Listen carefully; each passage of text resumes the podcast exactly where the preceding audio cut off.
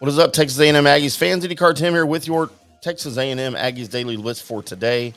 Uh, it is Fourth of July weekend. You guys have a safe one, have a good one, have a fun one. Shoot off those fireworks safely. Watch the fireworks safely. If you're at the lake, I'll be at the lake tomorrow. If you guys are at the lake, uh, just be careful out there. Sometimes it gets a little bit crazy. So worry about you guys. Worry about my fellow Aggies fans out there for sure. Happy birthday, America, though. Let's talk a little bit Aggies football here, Aggies quarterback prospects, Aggies quarterback targets. As we know, the Aggies have been in search of a uh, 2023 quarterback since the decommitment this past spring of Eli Holstein, who is now committed way out there at Alabama. Should make for a good rivalry this year. Just another piece of that rivalry for this year between Fisher and Saban. But they're not short of suitors. They're not short of visits to Aggie land here for the class of 2023 as top prospects like Dante Moore, who is uncommitted, Austin Novosad, who is a Baylor commit right now, have both made their way to Aggie Land for vi- uh, visits, both official and unofficial, here in recent weeks. Of course, Novosad was coming off an official visit to Ohio State early in June, and then a trip to Waco this past weekend to reconnect with the Baylor coaching staff uh, that have that he is committed to. Moore and Novosad both made the trip to the uh, Elite 11 finals there in Los Angeles this past week. SI recruiting director John Garcia Jr. was there to rank all the participants, including and Novosad. We wanted to see where he ranked these guys since they are Aggies targets. Austin Novosad was ranked uh, number 10 out of all the participants there. His composite ranking was number nine.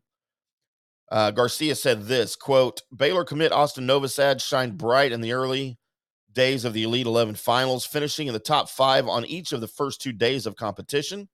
He was particularly impressive in the pro day setting, throwing with accuracy and zip despite the exhausting regiment. More importantly, at least throughout the first two days, was the level of consistent consistency he displayed in every level of the passing game.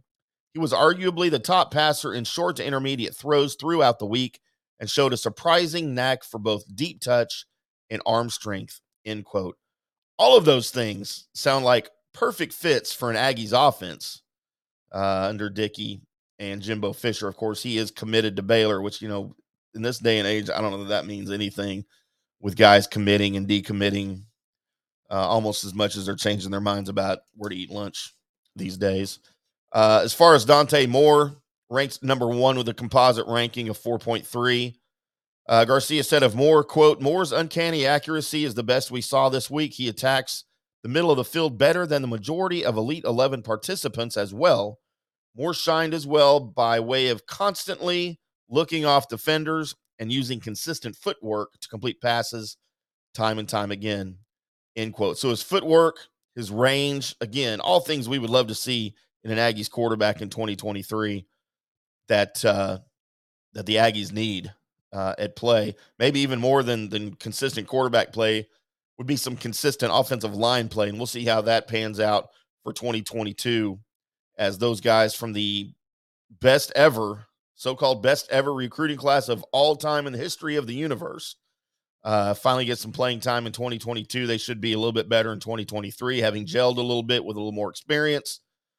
So while we may see some struggles, I think still here on the offensive line, for whoever starts at quarterback this season, whether it's Max Johnson or Haynes King or Conner Weigman, you know, doubtful, but you know, he may see a little bit of playing time. Uh, probably not. But uh, I think 2023 will be a little bit better for whoever is playing quarterback, probably Hay- uh, Haynes King, especially by then. Johnson will be gone. But uh, interesting, at least for the Aggies, as they have no 2023 cycle quarterback commit. So we'll see how things pan out. Appreciate you guys popping on here with me. I'd love to hear what you think. If you're on the YouTube video, leave me a comment here in the comment section. I'd love to hear from you. Find me on Twitter at IndyCar Tim. The show is at Aggies Daily. We'd love to talk to you there as well. Make sure you give us a follow. We'll follow you back. And we'll do it all again. Again, happy 4th of July to everybody. Everybody have a safe one. Happy birthday, America. And we'll probably do it again tomorrow with another Aggies Daily Blitz. Until then, boys and girls, we will see you.